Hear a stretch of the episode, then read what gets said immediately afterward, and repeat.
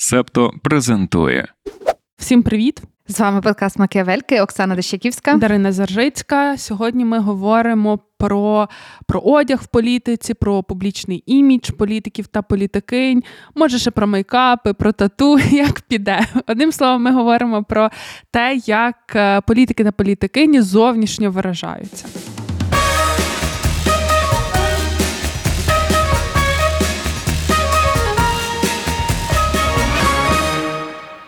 З чого ви починали підготовку, Оксана? З чого я починала підготовку? Я починала підготовку з того, чого одяг. Що людям говорить одяг людини, та як вона вдягається. І тут є дуже багато речей, які я нам тут, власне, намагалася знайти, що виборцям говорить одяг. Бо і та нас там можна, можна говорити, що ми трохи звужуємо поняття політики, але політику ми все ще маємо демократичну, де вибори залишаються центральним елементом і де досить важливо розуміти, як люди сприймають той чи інший вигляд особи, та які цінності вони сприймають, що цим одяг транслюється. Ну і один з скандалів перших, який знайшла, це скандал про Ріші Сунака, ще балотуючись на лідера партії та щоб стати прем'єром, він зазнав звинувачень у тому, що носить туфлі Прада.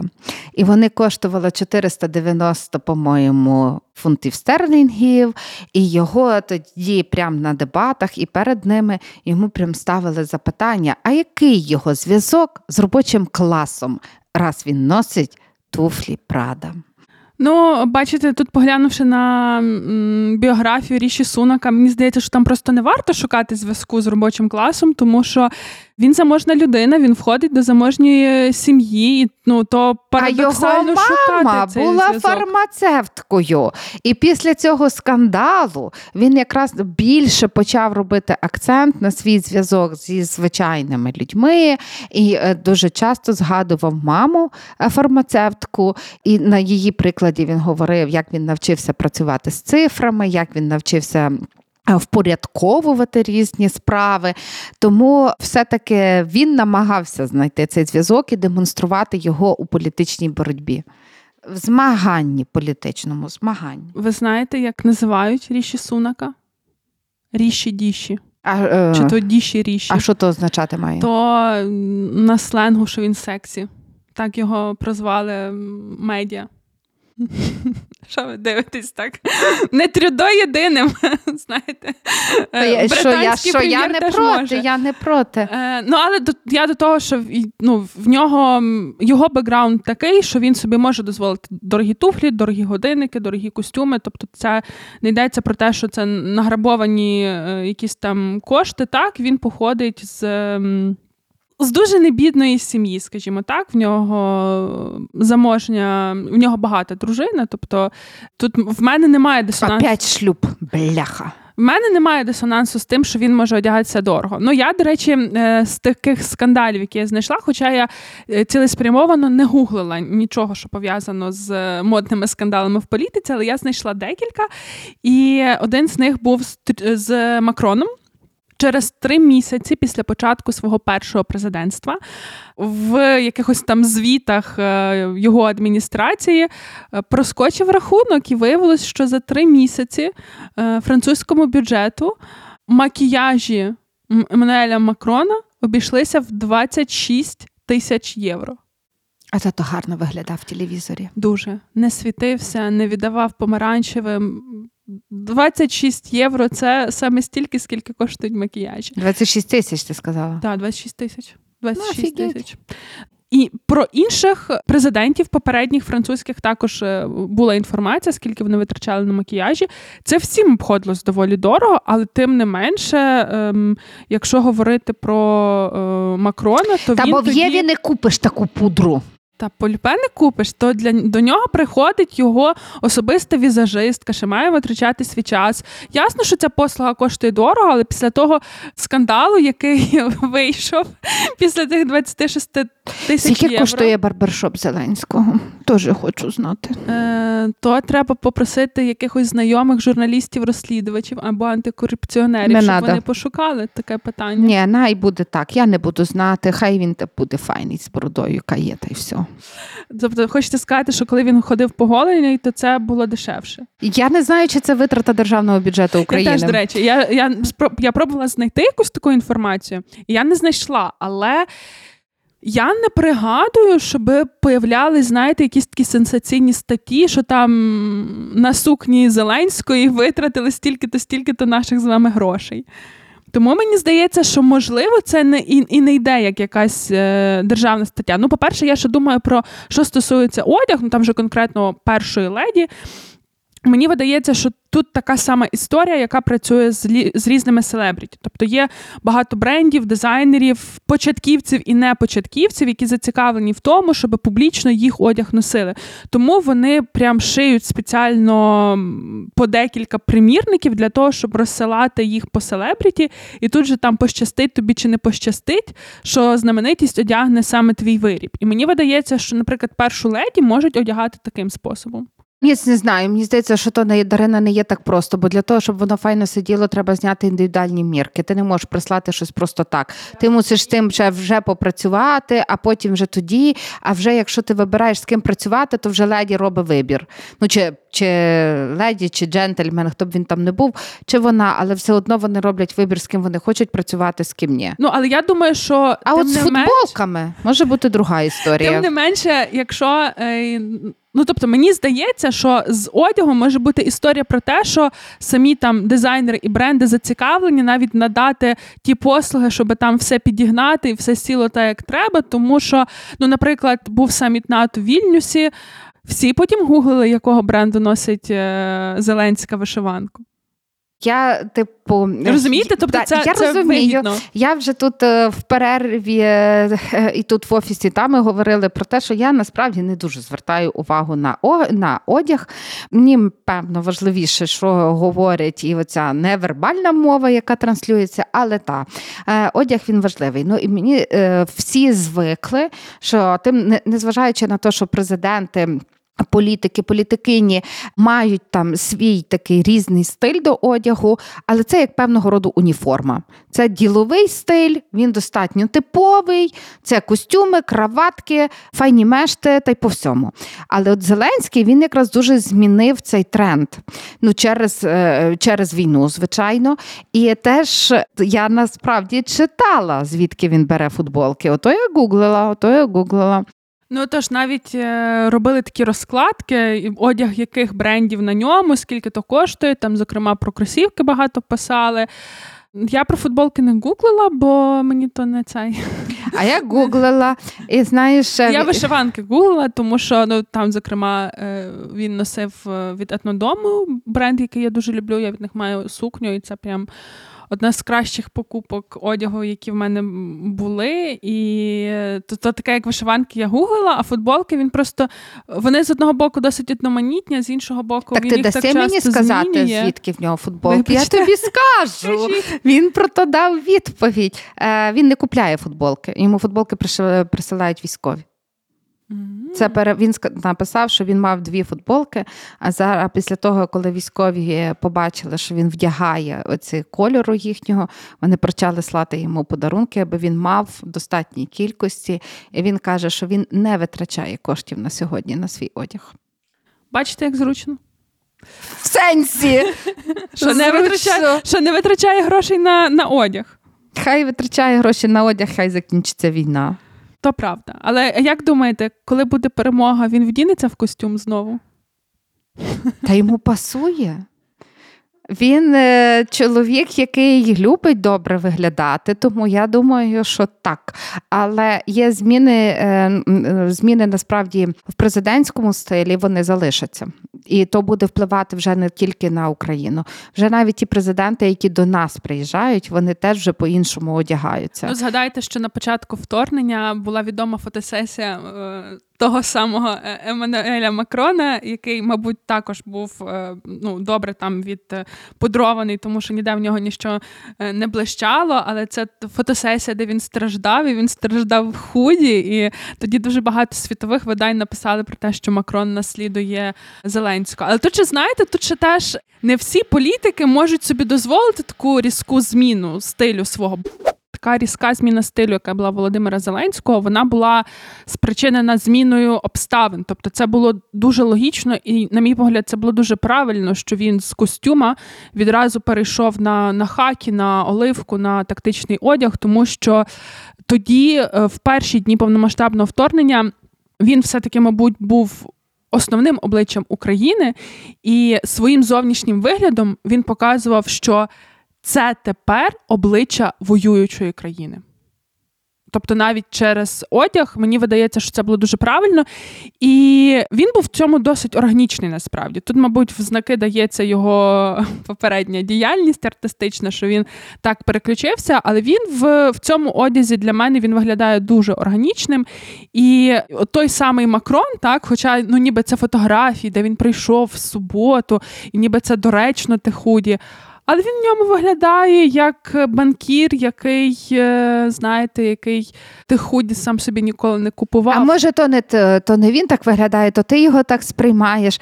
Бачиш, тут ну, типу, не може бути з одного боку, воно тут натикається з двох боків, знову ж таки, тут контексти різні. Ну, я добре, хочу тому сказати... хай Макрон далі носить костюми, тому що вони більш органічні з його дорогими годинниками. Хай буде, але дивися, коли ми говоримо про Зеленського, передумала про Бориса Джонсона зараз, коли ми говоримо про Зеленського, який змінив свій стиль на такий, та, він мало того, що він, він є транслятором цих цінностей воєнної країни, але він, давайте будемо відверті, він і зручніший. Власне, я це якраз хотіла сказати. Він, е, він для того, що ти можеш і тут пере, ну, типу, і в ньому зручніше пересуватися, в ньому зручніше працювати. А тут будьмо певні, що робочий час явно що зріс в президента. Та? Тому мені здається, що це ще оцей тренд не тільки воєнної країни, це тренд на зручність, який ми теж будемо мати, і він теж буде відображатися в одягу. Але натомість Олена Зеленська стилю на кежуал не міняє. Ну, до речі, за неї давайте ще трошки пізніше поговоримо. Я хотіла сказати про тренд на зручність, тому що взагалі в е, моді я не, відносно недавно читала благодійну лекцію для фонду «Бавовна», і ми там якраз теж говорили про цю зміну стилю.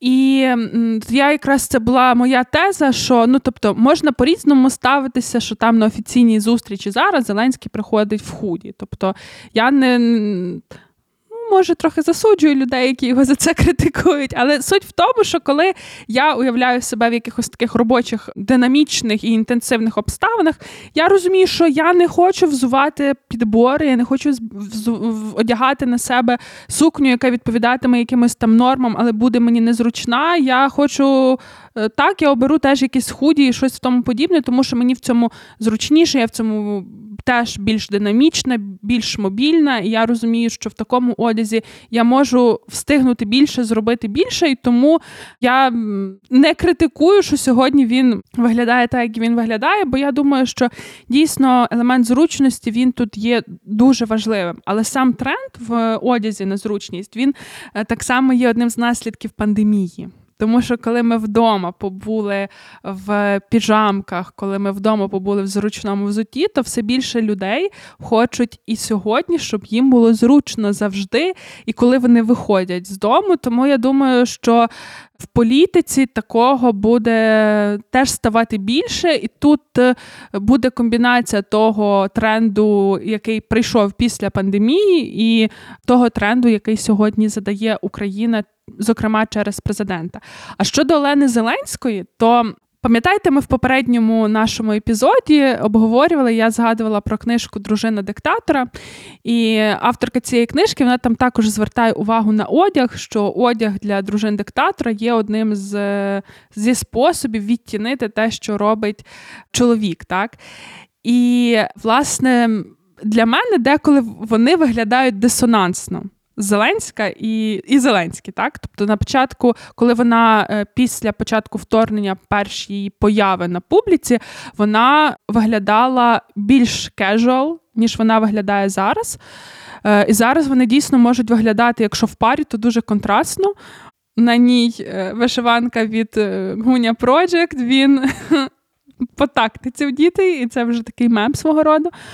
Але я після того, як готувалася до того попереднього епізоду і прочитала оцю фразу про одяг дружин, я тепер подумала, а може це спеціально робиться? Так відтінити? Я впевнена, що це спеціально а робиться. Для чого? Яка мета? Я думаю, що є ціла команда стилістів, яка працює над е, образом Олени Зеленської, яка шукає і створює їй такі іміджі.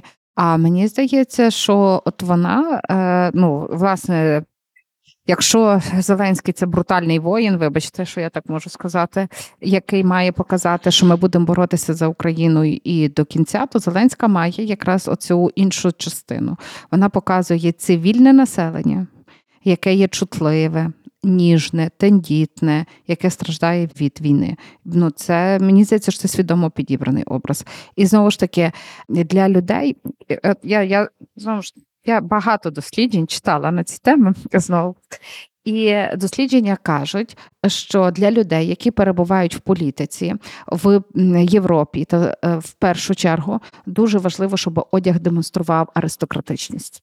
Аристократичність одягу демонструє компетентність в політиці. Як це? Ну, типу, такий непрямий зв'язок. Мені здається, що Зеленська, от вона якраз є носієм цієї, ну, типу, висоти духу, і при цьому вона демонструє український бренд. Тому вона несе оту креативність нації, цивільне населення і цю чеснотність, якщо можна так сказати, нації. Нам тут підказують, щоб ми перепросили заздалегідь, що ви можете на фоні чути дивні звуки. Е, нас тут не катують, тут просто десь поряд відбувається ремонт, на який ми не можемо повпливати. І тому ви можете чути такі сторонні звуки в нашому саунд-дизайні. Сподіваємося, що в наступних епізодах такого не буде. Ви коли говорили про те, що продумано, ну, зрозуміло, тобто в мене не виникає думки про те, що там це її самодіяльність, як вона виглядає. Тобто мені видається, що, знову ж таки, ми вже з вами колись говорили про перших леді. Перші леді бувають різні, тобто є взагалі різні моделі, як це може відбуватися. В деяких країнах роль першого подружжя – це така регламентована історія, десь це залежить від особистості людини, десь від політичної традиції.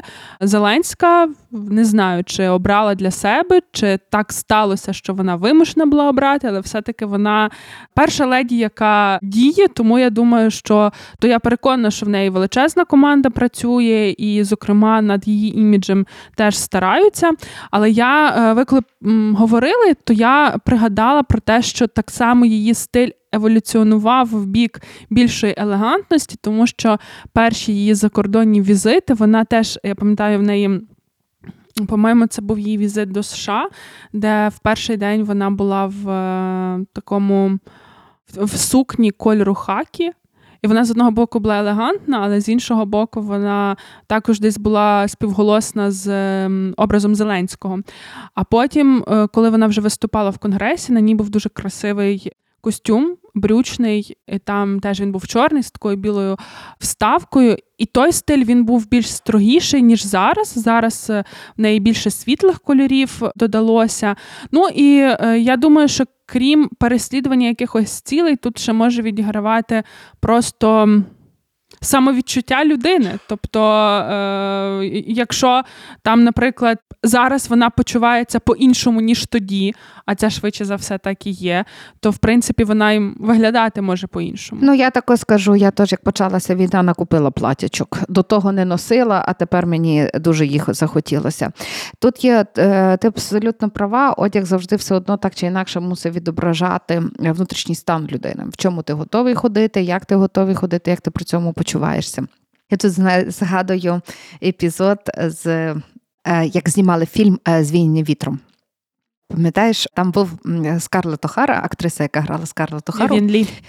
Так, для неї з справжнього шовку шили оцю дорогу білизну, яка під спідницями, якої не видно. Але вона в неї була, відповідала тому часу і була з дуже дорогих матеріалів. І вона спитала режисера, на що ви то робите, то все одно ніхто не побачить. Він сказав, ти знаєш, що воно там є. І це той випадок, який може працювати з Оленою Зеленською. Ну, типу, вона виходить в такому вигляді, в такому статусі, в дорогому одязі, бо вона не просто, вона представляє найкращу країну в світі. І тому я думаю, що це теж може працювати. Ну, мені взагалі подобається, як вона виглядає. Мені завжди подобається, як вона виглядає. І в мене прям є один такий її образ ще довоєнний, ну, тобто до Великої війни, який мені дуже імпонує. І я дуже завжди радію, коли вона той костюм одягає знову, а вона його одягала вже не один раз.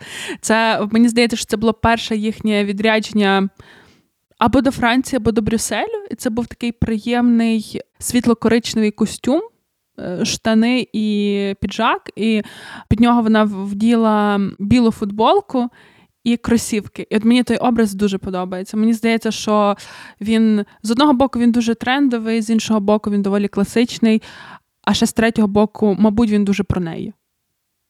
Одесна. Я не знаю, про який то образ, але віру тобі, що він був, що вона була файна. Ну, насправді, якщо говорити там про е, Зеленську, мені подобалося, як Марина Порошенко теж одягалася. І це теж було завжди символічний одяг, це завжди було з такою трансляцією цінностей, це було завжди не просто так. І обидві вони намагаються використовувати українські бренди для того, щоб, ну, от це теж додаткова цінність, та, що в нас є хороші і добрі напрацювання, ми можемо задавати тон в моді. Бо, направду, в нас багато хороших наших брендів, які шиють якісний одяг. І за... так, він може бути дорожчий, ніж там умовна Zara чи ейч енд ем, але це буде не мас-маркет, тобто це є екологічніше і зі всіх сторін краще. Тому так, я теж завжди радію, що і Марина Порошенко, і Олена Зеленська, вони носять українське. Ну, і якщо вже ми згадали про Марину, то вона була першою леді, яку знімали на обкладинку, здається, Ельф в вишиванці. Це теж так було доволі е, знаково. Але я тобі скажу про мас-маркет. В середині двохтисячних, може навіть трошечки пізніше, був оцей тренд на те, що політики не мусять одягатися дорого. Для того, щоб нормально виглядати, не треба шукати бозна-які речі, а купити в мас-маркеті. І був тренд, коли політикині і політики носили одяг з мас-маркетів. Одне з найпопулярнішим, хто був таким... ніби хто просував цей тренд, була Кейт Мідлтон. Вона носила сукню, яку купила в супермаркеті в, в Лондоні. Ну, правда, вона на ній виглядала по-королівськи. Ну, знаєте, тут, знову ж таки, час змінюється. Тобто, Маргарет Тетчер, вона була відома своєю любов'ю до одягу з Маркс енд Спенсер, що теж вважається таким мас-маркетинговим брендом, але одягатися не з мас-маркету не означає одягатися дорого. Тобто можна, так, це може це означати, але це не автоматично. Тут радше йдеться про те, що, мабуть, в тоді, там, початок двохтисячних або ще раніше, не настільки багато говорили про те, що мас-маркет, він дуже е, сприяє поглибленню наслідків кліматичної кризи, і що е, оце суспільство споживацьке, що це таке дуже негативне явище нашого часу, і з ним потрібно щось робити, і насправді доступно і помірно можна одягнутися, ну, от, наприклад, в локальні бренди, які не є мас-маркетинговими. Тому що тут, крім того, що це таке перевиробництво і таке оверспоживання. Тут ще ж давайте згадаємо про те, що не один бренд вже піймали на тому, що там і торгівля людьми, і рабська праця, і використання дитячої праці. І тому це така не зовсім етична історія сьогодні. Ну та я ж саме сказала, що це було трохи раніше, і воно було пов'язано з іншими трендами. А сьогодні це про локального виробника, запобігання кліматичним змінам, і воно знову ж таки несе зовсім інші цінності, ніж е, раніше. Готуючись, я шукала інформацію про дрес-коди. Угу. І знайшла те, що тут насправді ми далі протягнемо трішки тему кліматичної зміни, тому що, наприклад, в Сполученому Королівстві в до дві тисячі вісімнадцятого року членам парламенту не дозволяли виступати, якщо вони без краватки.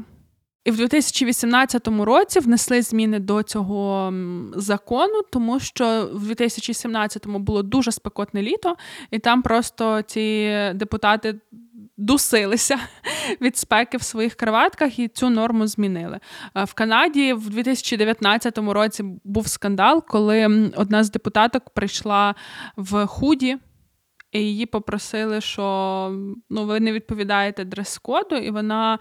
Там якось це питання почали обговорювати, вирішувати, і вона вирішила не привертати до себе увагу і піти. Хоча я почитала про саму її історію, і вона представляє партію «Солідарний Квебек», яка якраз виступає за відокремлення Квебеку, за незалежність Квебеку. І я розумію, що оце її свідоме порушення дрес-коду якраз, ймовірно, і було зроблено для того, щоб привернути увагу до себе, до своєї позиції.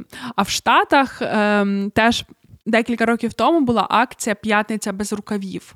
Її ініціювали журналістки, які прийшли висвітлювати роботу Конгресу влітку, а їх не пропустили, тому що вони порушили дрес-код, прийшовши, там, не знаю, чи в футболках, чи в майках.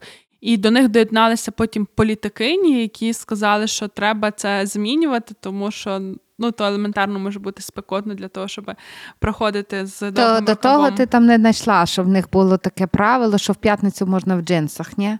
Ні, такого то я не бачила. То політиків навіть тут, бачиш, більше правда, більше обов'язків не можна ходити.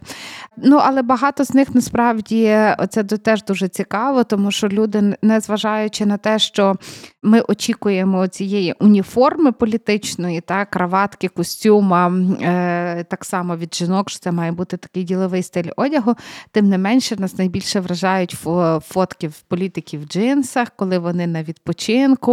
І з цього одягу ми теж намагаємося читати, то як вони себе поводять, як і наскільки їм зручно, наскільки їм незручно. Що для них природні середовища, скажімо так, як вони, як вони виглядають. Є тут теж, знову ж таки, я, бо я підготувалася, я читала більше про дослідження.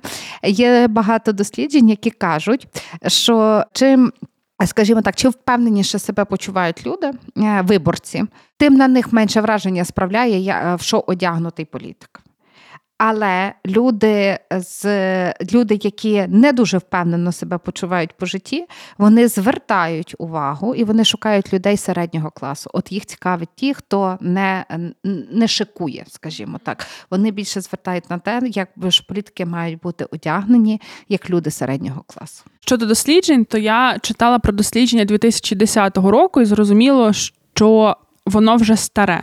Тобто його, воно вже може не відповідати дійсності, але я думаю, що з нього якусь тенденцію, яка характерна і для нашого часу, ми можемо прослідкувати. І суть тенденції полягає в тому, що обговорення зовнішності жінок, політикинь в публічному просторі зменшує їхні шанси бути обраними. І тут йдеться не навіть... не те, що обговорення з якимось забарвленням, там, наприклад, критика чи навпаки похвала, а тут просто сам факт обговорення їхньої зовнішності знижує шанси жінки бути обраною. Я думаю, що це про гендерні ролі і стереотипи, і про те, що якщо ми обговорюємо одяг, це єдина компетенція. І тому це може зводити факт, такі, зводити, зменшувати шанси. Але чоловіків теж обговорюють. Ну, правда, давайте, там прийшов час менше. Поговорити про Бориса Джонсона. Так, ну, це ви дуже... ініціювали. Та, я анонсувала. Він той політик, який, ну, я, я казала, що він в трусах, але це бігові труси, в яких він виходив до журналіста, до журналістів і в футболках. І це був його спосіб показати, що він не має, про що спілкуватися. Ну, типу, він, вони його чекали, а він оце, типу, прибіг, сказав, вибачте, вибачте, нема часу, от вам всім водичка, будьте здорові. Це той, ну, власне, це той випадок, коли він своїм зовнішнім виглядом і своєю формою, він теж доніс, що зараз не час говорити про якісь інші теми, які від нього очікували, як від прем'єра почути. А це, вони були рожевого кольору, якщо що. Ну, я думаю, що йому пасували. Так. Ну, типу, так. Знаєш, це таке питання. Е, типу, мені здається, що все всім пасує, якщо йому то в тому зручно. Йому було зручно. Ну, так виглядало. Я знайшла при підготовці інформацію про те, взагалі, в який момент зовнішність політиків стала відігравати роль. І цьому дуже посприяв Кеннеді. Тому що на дебатах Кеннеді проти Ніксона побутує така думка, я її прочитала не в одному джерелі, що Кеннеді переміг, зокрема через те, що він краще виглядав на дебатах. Він е, краще був одягнений, в нього було акуратне волосся, Ніксон дуже пітнів. І це стало тим фактором, який був вирішальний для того, щоб люди обрали Джона е, Кеннеді. І вже після нього стало зрозуміло, що приваблива зовнішність, вона може додавати політичних балів в тому числі і сприяти політичному успіху. Є книжка, яка, здається, називається «Упередження краси», і там якраз е- розбирають і цей кейс з Кеннеді. От. І після того, після цієї історії вже більше політиків, ну я говорю політиків, тому що тоді ще участь жінок в політичному процесі не була такою, як сьогодні, але політики тоді почали більше уваги приділяти тому, як вони виглядають, як вони одягнені, як на них сидять костюми, як вони зачесані. Десь плюс-мінус в той час сформувався цей образ політика, що він, з, що він носить червону краватку. Та, Джонсон носить зелену дуже файно. Та, ото в Львові він був зеленою. Я думаю, що колір краватки – це теж один з наших трендів модних, вони змінюються. І зараз вони серйозно змінюються. І Зеленський теж задавав тренд, ще не будучи, ну ще поки не було повномасштабної війни. Пам'ятаєш, один з перших публічних заходів, на який він прийшов в якості президента, це був ай ті-форум, форум айтішників. Він прийшов туди без піджака, без краватки, із закоченими рукавами. І, ну, типу, він показував вже, ну, навіть тоді він показував, що він хоче носити зручне, і він хоче оце показати, що президенти можуть бути іншими. Ну, я вам скажу, що то один з моїх взагалі улюблених чоловічих зовнішніх образів. Такі закочені рукави в сорочці. Що? Ні, нормально, я подумала, що я, бляха, дожилася до того часу, я не можу сказати, що в мене улюблений чоловічий образ. То так мене, та, закоченими рукавами мене можна дуже просто підкупити. От, да. Трюдо теж так любить носити. Ющенко теж так носив, якщо що. Бо Ющенко там... Ющенко, там нема що коментувати. То все про Ющенка вже сказав пан Роман. Але Макрон теж так любить фоткатися, бо то, то так досить попсово, але то виглядає дуже гарно. От. Так, ми ще говорили про ці, про мейкапи. Ти ще про чиїсь мейкапи, крім Макрона, знаєш? Ні, про інші мейкапи я не знаю, але я ще продовжу, власне, про те, що там до чого призвів феномен Кеннеді, так? Це до того, що, ну, в американській політиці більше стали звертати увагу на зовнішній вигляд. Я читала матеріал на Deutsche Welle, де розбирали з, з цього ракурсу німецьку політику. І німецька політика в порівнянні з американською, вона є така більш, знаєте, як застібнута. Тобто це як, як там, не знаю, як, як застібнуті всі гудзики на, на сорочці, так? І, відповідно, там дуже-дуже довгий час були якісь такі е, внормовані зовнішні вигляди політиків. Це там, наприклад, ну, костюм звичайний, сірий, якась там не сильно яскрава краватка і так далі. Але був один виняток. Е, зараз я вам скажу, хто.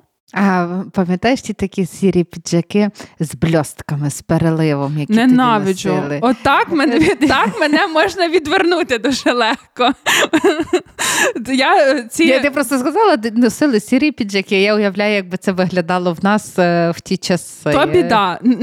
Не, не купуйте костюми з цими блискучими відливами. То виглядає жахливо. Не беріть... А я скажу, купуйте, як вам подобається. Запросто. То виглядає погано. Ви робите себе гіршими. І не треба цих рожевих сорочок чи, чи таких кислотно-блакитних. Ну, будь ласка. У мене малий носить рожеву сорочку, я дозволяю. Ні, дивіться, то... Джонсон носить рожеві трусіля. Хай носять! То хочуть, як... хай носять! Я не проти рожевого, просто рожевий буває різний. Окей. Але я зараз говорю, от є така, теж вона така блискуча, і її дуже часто поєднується там сірим костюмом. Мені, добре, давайте так, мені то не подобається, тому... Мені так не показуйтесь. Все, я вернулася. Я знайшла ім'я, яке я шукала. Це... Блін, знов загубила. Та, бо я зачепила больне. Рожеві сорочки, подумати. Та хто б міг подумати? Я сижу, якщо що, з рожевим манікюром. От, в вісімдесятих роках Фішер, німецький політик, якого тоді призначили міністром навколишнього середовища землі Гесен, він на присязі був одягнений в джинси, тенісні, ну там тенісне взуття, і такий на ньому теж був не класичний піджак, і це було чимось таким дуже незвичним. Я дивилася фотографії, можливо, ми якось там їх причіпимо в описі або опублікуємо в, в себе в соцмережах Септо, ви зможете подивитися, але це дуже його вирізняло. Тобто я розумію, що навіть не лише для німецької цієї такої застіпнутої політики це було проривним, але і для тогочасного світу це було дуже нетипово, тому що ну, всі виглядали плюс-мінус в якомусь схожому стилі, навіть якщо це різні кольори, різні фасони, але напрямок був один. А тут чувак, джинси, такий масивний піджак, тенісне взуття. Нетипово. В Німеччині, що для мене було цікаво, виявляється, що вперше дебати телевізійні між претендентами на посаду канцлера провели в дві тисячі другому році. Тобто до того часу політика була значно менш публічною, і я читала пояснення, що в суспільства настільки сильна травма Гітлера і травма нацизму, що вони е, дуже обережно ставляться до будь-якої харизми. В тому числі харизми, яка проявляється через стиль, через зовнішність, через одяг. Барв привнесла в політику якраз таки Ангела Меркель, тому що я прочитала такий прикольний жарт про те, що якщо зібрати всі кольори її костюмів, то по них можна скласти нову палетку Пантон. От, тому що вона одягалася в костюм однієї моделі, але при тому дуже-дуже різних кольорів, і дійсно можна знайти колажі, де зібрано всі ці барви, і це привносить носило якийсь, якусь новизну, зокрема в зовнішній вигляд. Ну і вчора ми, коли тут сиділи в офісі, то якраз Олег, він знайшов фотографію, де вона в такому декольтованому платі. І це теж дещо вирізняється з того, як вона виглядає типово. І мені здається, що ту, те, те фото, яке зробили, по-моєму, в опері, то його м, використовували навіть десь в якійсь е, рекламній кампанії, ну, я маю на увазі передвиборчій рекламі, і, здається, з лозунгом «Ми, ми можемо більше», щось таке. Я спитала тебе про мейкапи, бо я так само знаю, що часто президенти, президенти, політики, вони вибирають одяг для того, щоб там доносити якусь свою позицію.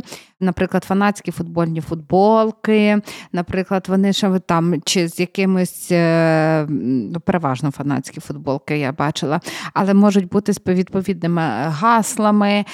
Оце теж таке, що може змінюватися, і вони стають елементом. Ну, типу, вони стають елементом соціальних кампаній, чи ну, не обов'язково політичних. Я, я про те, що вони це роблять для того, щоб відображати там, чи доносити якусь відомість, якесь повідомлення до суспільства. А про мейкапи ти більше нічого не бачила. Ні, я мене щось так вразила інформація про двадцять шість тисяч євро на макіяж Макрона, що я навіть більше й не шукала, бо я подумала, що це ніхто не переплюне. Але ви от згадали про ці фанатські футболки, і в Франції довгий час не було внормовано, як мають одягатися депутати і депутатки. І це зробили, по-моєму, в дві тисячі вісімнадцятому році, якраз після того, як один з депутатів одягнув футболку футбольну, і він зробив це для того, щоб продемонструвати свою підтримку ідеї оподаткування футбольних трансферів. Там якась така була історія. І якраз після того внесені зміни передбачають, що депутати та депутатки не можуть носити одяг, який там, наприклад, містить на собі якісь гасла або закликає до чогось, так само не можуть носити жодної релігійної символіки там. А пам'ятаєш, як в нас в парламенті ходили в футболках «Маю право на помилку» чи правильно на помилку? Помилку. По, маю право на помилку. І, ну, типу, в нас нема дрес-кодів, в нас ходи в чому хочеш. Я шукала інформацію про це, чи є в нас дрес-код, тому що про інші, наприклад, парламенти, то ну, така інформація є, вона гуглиться. Щодо української політики, то я не знайшла матеріалів, які би прописували або хоча б давали напрямок, де пошукати це в законодавстві, де це може бути прописано. Зрештою, це може бути в документах, які не в публічному доступі, якісь там протокольні речі, навіть які можуть не мати статусу закону. Це може бути якийсь, наприклад, наказ, який, ну, який там живе в тій чи іншій установі роками. Я такої інформації не знайшла. Я знайшла якісь матеріали, де опитують експертів про дрес-код, про протокол, і е, вони говорять, знаєте, з точки зору, якби просто, що є там якийсь діловий стиль, і що, ну, якщо ти приходиш до Верховної Ради, то ти маєш відповідати десь цьому діловому стилю. Е, мені видається, що в нас так прям жорстко це все не прописано. Зрештою, якщо подивитися фотографії засідань, то в нас доволі по-різному виглядають люди, і так, мабуть, доволі ліберально. Так. І, до речі, про шорти. Коли б Зеленський став президентом, то Арахамія намагався зайти до адміністрації президента в шортах, його тоді не пропустили, опираючись на дрес-код. І тоді вони вносили зміни, щоб можна було приходити в шортах. І ще одне з правил, про це він якраз теж розповідав, що не можна було приходити з ноутбуком. І вони теж вносили зміни до цього. От, тому я думаю, що таких папірців, які там протокольно регулюють якісь такі моменти, може бути дуже багато, про них можуть не всі знати, і будуть ставатися якісь ситуації, коли, ага, значить, треба так. Угу. Крім одягу, такий публічний імідж і вигляд особи доповнює, як правило, зачіска. І так само про зачіски, ну не дуже прям багато, але існують дослідження, які допомагають підібрати колір зачіски, колір волосся, який буде більш відповідний місцю стилю. І знову ж таки, вподобанням людей, які повинні проголосувати за цю чи іншу кандидатуру, і до стилів зачісок. Ну тут в нас, звичайно, найбільш таким яскравим е, прикладом буде Юлія Тимошенко, яка підбирала собі зачіски, експериментувала багато з ними. І вона теж, насправді, починала з доволі таких, ну, типу, прогресивних зачісок, а потім прийшла до, і це теж, варто сказати, була прогресивний спосіб, та, носити косу, тоді не було модним і не було дорого, і не виглядало, не здавало, не викликало такого вав-ефекту, а вона це перетворила в такий ефект. Але мені ще так само в цьому контексті подобається еволюція зачісок садового. Бачите? Що значить, скільки я викладаю? Що? Е, ну, колись він мав чолку. А зараз гарно підібрана зачіска, яка от дає е, йому цього теж е, суворий вигляд. Суворий вигляд, я сказала? Так, ви сказали суворий вигляд. Ну, я не, не впевнена, що добре слово для нього. Він навряд чи має такий прям суворий вигляд, але додає йому імпозантності. Ну, я хотіла сказати, що вже перевалило за сорокову хвилину запису, а ми тільки зараз згадали про Юлію Тимошенко, що, мені здається, так досить парадоксально і симптоматично, бо ми вже хочемо, щоб вона нарешті пішла на пенсію, вона все ніяк не йде, і, ну, ми не можемо... Але в неї була сукня. Коли її обрали президенткою, прем'єр-міністеркою, я, ви, ви говорите те, що я хотіла сказати. No. Ну, давайте no, розви, того, розвинемо цю думку, тому що насправді вона розкаже. З точки зору одягу, вона така, ну, тобто, вона феномен, тому що її образ, він дуже так тривалий час представляв жінку в українській політиці, і насправді я не можу пригадати ще когось навколо от, от з теперішніх та політикинь, які не мають такої тривалої кар'єри, як вона, хто би настільки інвестував в свій зовнішній образ, тому що в неї він такий дуже її, дуже продуманий.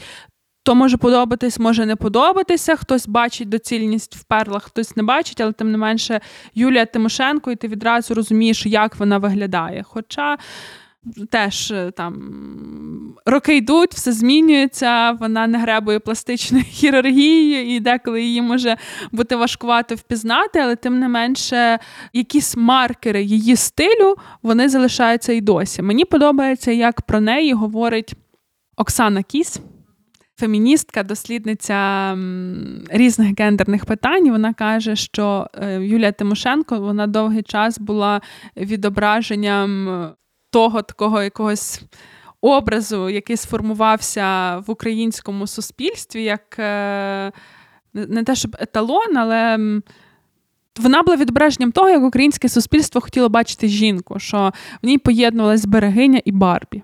І от я, готуючись до цього запису, я переглядала фотки різних її якихось аутфітів.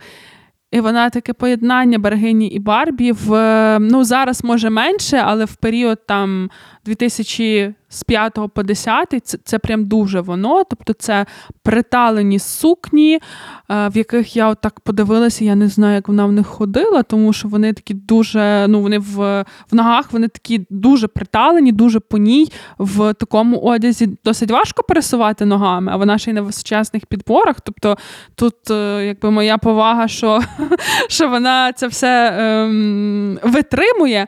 От. Е, ну і коса, вона відповідає за фактор Берегині. Але за оту її легендарі сукню, про яку ви згадуєте, це коли її обрали прем'єр-міністеркою, було голосування, і вона прийшла, це був дві тисячі п'ятий рік, і вона прийшла на засідання Верховної Ради в сірій сукні, де був рукав ліхтариком, е- зверху з сірої тканини, а потім по руці йшла е- мережево, йшло мережево, мережево було на комірі, і мережево було на спині. Ви тільки вдумайтеся, це була сукня з фактично мережевною спиною. Ну, тобто це... Ну, це взагалі не стандартний, не дрес-код. Дуже... Її, її б не пустили в парламент це... в Німеччині в, тако, на, в такому вигляді.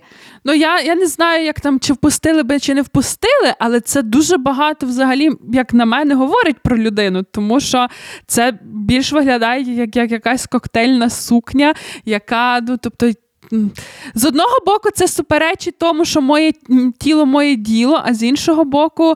То, але, Дарина, може, то для неї не про коктейльні, не про що, то було свято.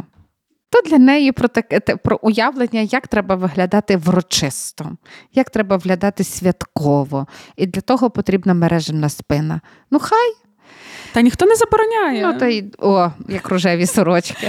Добре. Рожеві сорочки, я в них просто заборонила, не всіх. Певному типі рожевих сорочок. Я okay. просто заборонила я... появлятися мені на очі в них. Я не знаю, про який то рожевий там йдеться. Але так, мені от ще цікаво, знаєш, коли так як подивитися на оці політики, на політиків і їхній одяг, як вони, як вони ходять. Насправді тут нема дуже великого різноманіття. Ми дуже помічаємо те, що вибивається. Коли там якось, наприклад, недобре підібрана сумочка, ми бачимо, коли там светер не той, або ще щось. Але так, то взагалі в образ українських політиків і політиків, він доволі типовий. Там мені важко сказати, щоб я, наприклад, за одягом політиків змогла щитувати якісь цінності, які вони хочуть транслювати. От, бо в закордонних політиків, мені здається, особливо в цих, знаєш, таких яскравих, під час виборчих кампаній, там можна щитати набагато більше, ніж з наших. Ну, в закордонних, знаєте, одяг, він ще стає таким дуже легким інструментом, як можна додати ту ем, характеристику, яка тобі потрібна. Наприклад, Камала Гарріс під час попередньої передвиборчої кампанії ходила в, ну, одягала до свого там якогось ділового костюму кеди-конверси. І ті конверси вважають, що додавали їй якоїсь там молодіжності і прогресивності. Тобто, знаєте, наскільки просто додати ту характеристику, яка тобі потрібна. Ти можеш бути взагалі не прогресивною, взагалі не молодіжною. Але ти вдягаєш конверси, і вже можна говорити про те, що «а от я така». А ну, тут, тут з тим іміджем, та, скільки б ми не вчили цього подня, скільки б ми не вчили, як формувати імідж, імідж все одно має бути природній і дуже накладатися на ті природні явища і якості людини. Рано чи пізно тобі конверси, тебе не, ну, типу, якщо ти не молодіжна, не стильна, не спортивна, то це теж буде подібно, навіть якщо ти будеш помітно, навіть якщо ти ходиш в конверсах. Але я хотіла сказати, що насправді одяг та є залишається цим стилем. Мені свого часу дуже сподобалося, як описували, наскільки коректно був підібраний одяг на інавгурацію Байдена. І те, що там фактично президенти попередні, дружини цих президентів, вони мали підібрані кольори, які, грубо кажучи, та перетікали один в один і несли там свою символіку. Наприклад, ну, там, починаючи від найяскравішого, який найбільше виділяв нову першу леді, закінчуючи віце-президентка Каміла Гарріс, якщо я не почу, Гарріс. Гарріс. Каміла Камала. Гарріс. Камала. Вибачте. закінчуючи віце-президенткою Камалою Гарріс, яка була в фіолетовому піджаку, і це теж мало символізувати феміністичні цінності, повагу до жінок, і відтіняло ці цінності в новій команді президента. Та, на сайті Септо Віка Карпа написала текст про е, різні символи, і там, зокрема, про кольори е, суфражисток є, чому їх три, чому там фіолетовий. Це все можна прочитати. Там взагалі на інавгурації Байдена було дуже багато фіолетового кольору. Е, на жінках одягнено це якраз шана суфражисткам. Є декілька досліджень, які там намагаються пояснити, як суспільство сприймають кольори, які кольори варто носити, що, що який колір може пояснювати. І я так собі думаю, що багато українських технологів читали про це. І це один з прикладів, який пояснює зелений. Зелений колір в українському світ, українському суспільстві найчастіше асоціюється з надією. І його, насправді, не так часто використовують в політичних виборчих кампаніях, але тим не менше ми його мали. Що дуже цікаво, що помаранчевий колір також асоціюється з надією.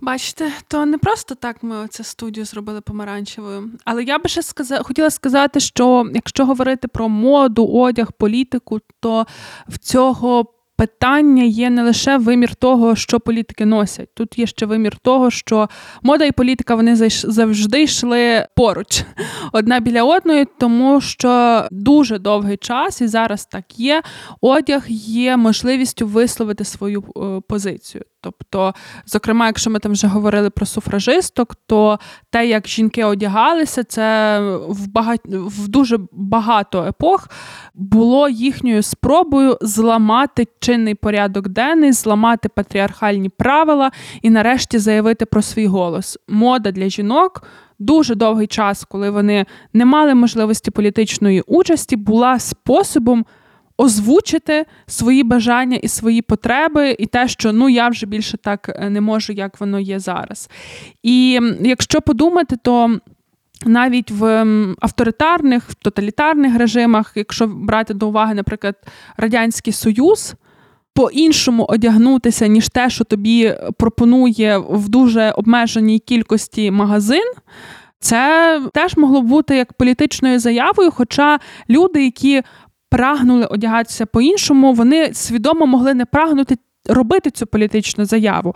Але це було таке бажання жити по-іншому, втілене через одяг, через зачіску. Якщо ми візьмемо сьогоднішню Північну Корею, там є регламентовано, яку зачіску дозволено носити. І якщо ти стрижешся не так, як визначено в моделях, які прописані державою, то ти можеш нести навіть кримінальну відповідальність за це. Тобто зовнішній вигляд, з одного боку, це справа особиста, а з іншого боку, якщо держава вже починає туди лізти, то це означає, що це має значення.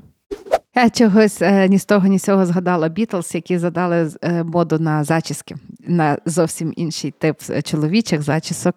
І зараз, наскільки він природньо сприймається, а тоді це теж було одним із таких скандалів суспільних, чи можуть чоловіки носити довге волосся. І оце тако подивишся на ту людську історію, знаєш, там раніше, глянеш там той стародавній Єгипет, коли всі стриглися на лисо, носили перуки, і для всіх це було нормально. Те саме вісімнадцяте століття, всі могли мати, укладати. Потім якось з'являються ні з того, ні з цього упередження, що довге, довге волосся то для жінок.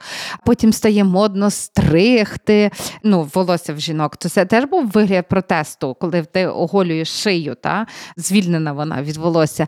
Тому я до того, що, а ще мені подобається, знаєш, коли ну, ці вузькі приталені штани, які носили раніше чоловіки при королівських дворах, і тільки зараз ця мода повертається, і це вважається, що бляха, супер унікальний вигляд, і, і, і таке якесь нове, нове віяння, що для, ну, воно вже не нове, то просто для мене воно нове, та що можна таке носити.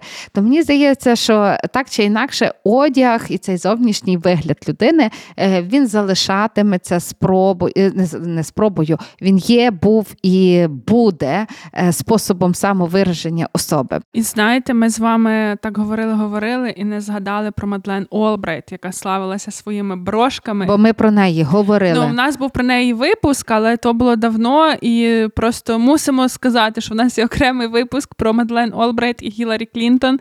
Але сьогодні ми згадаємо про те, що пані Олбрайт носила брошки, і вона ті брошки підбирала, зважаючи на обставину, де вона в брошку буде носити.